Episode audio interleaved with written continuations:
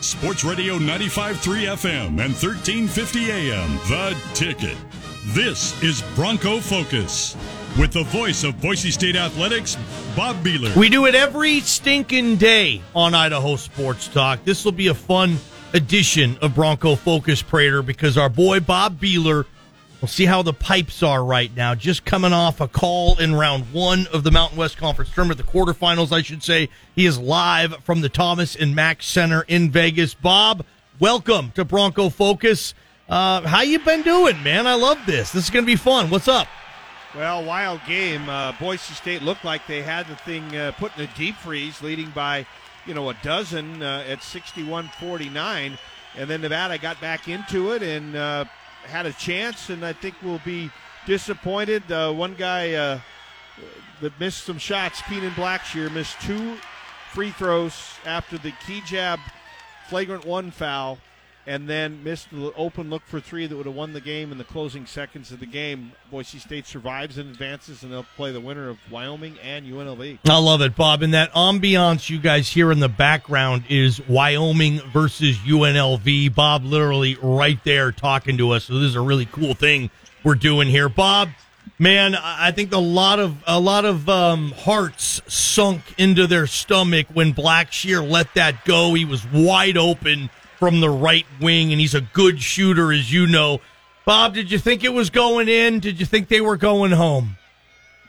I thought it was going to go in when he just had it on his fingertips because it was the most perfect look from three to win the game. But as it kind of was fluttering towards the, the rim, it didn't look like it was on. I wasn't that worried that it was going to go in when the ball was in flight.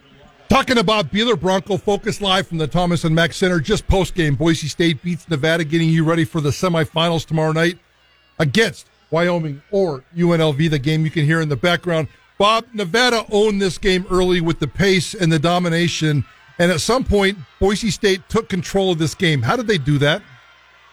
I think they just made some shots, but more importantly, they got some stops. Nevada had a couple of times they went in for some alley oops. Maybe something was a little too fancy, and didn't get some points, but when you get stops, that's how you get runs going, and that's how they got a 14 0 run late in the first half.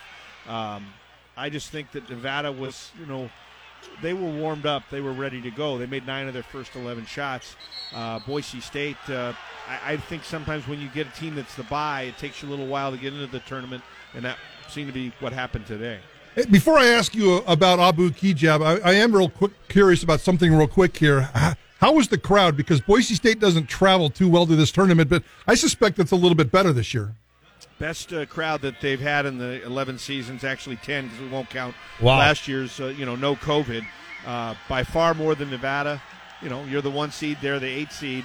Um, very spirited group, made a lot of noise. A couple times there were some foul calls that could have gone for Boise State that weren't, and they let the officiating know about it. Uh, wouldn't surprise me if you know the crowd builds tomorrow and maybe even more on Saturday. Yeah, and UNLV and or Wyoming, they're going to come strong with fans tomorrow night. So can't wait to look at that. All right, here's a, back to today's game. I'm Captain Obvious here, but the fact that Abu Kigab was the third, maybe fourth best player on the floor for Boise State today, and they still won, that's got to be encouraging for this team, don't you think? Well, I think it's just par for the course. I mean, if you we were interviewing Tyson Degenhart and asked him about, you know, does uh, Boise State seem to have a different MVP every game? I think the answer is yes to that. I would say Akot today was your your first star. If you did it with hockey, your second star probably would have been Shaver, and you know, Kigab probably would have been been the third star of the game.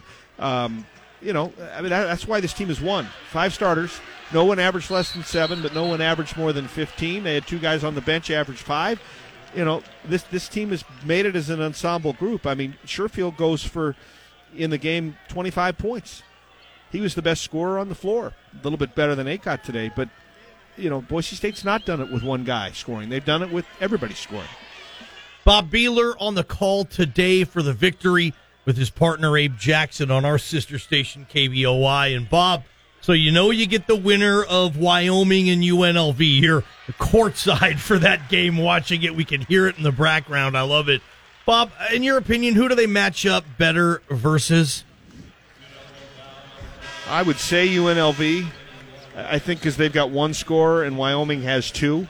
But you know what? I, feel more confident beating either of these teams than than I did heading into the game today with Nevada.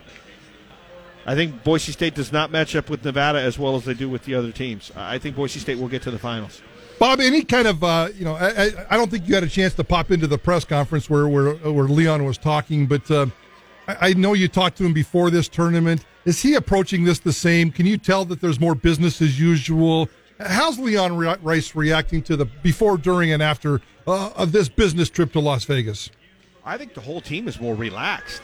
Oh, really? I think it, yeah, I think they're more relaxed because they know they're in the NCAA field, and I think that's going to help them win.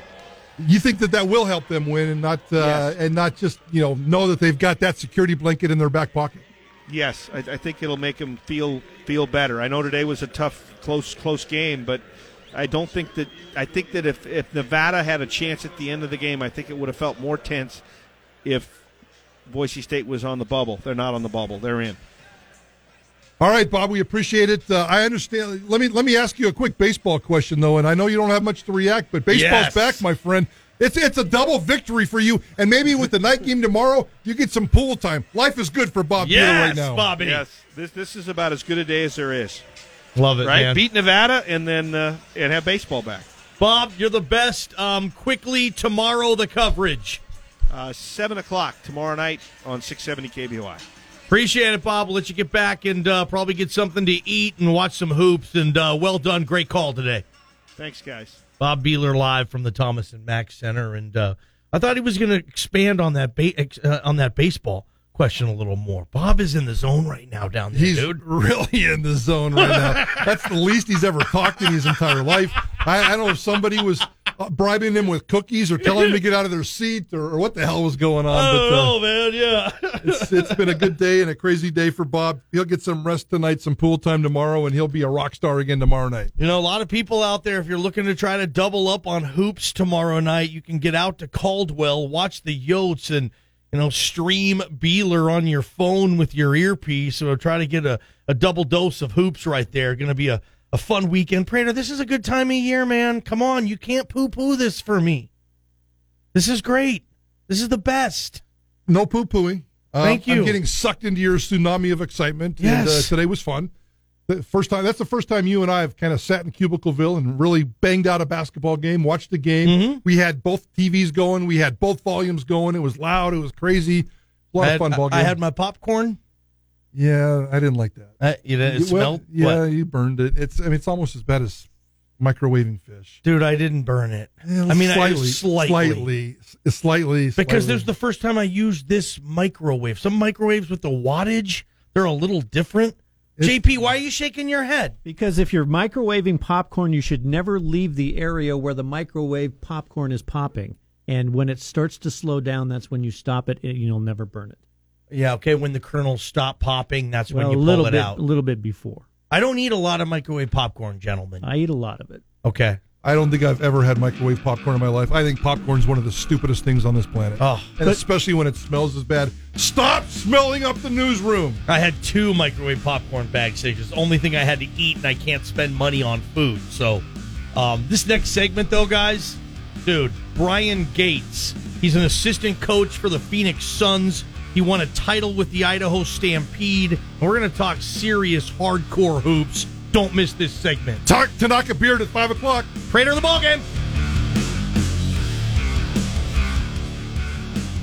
Sports Radio 95.3 FM and 1350 AM.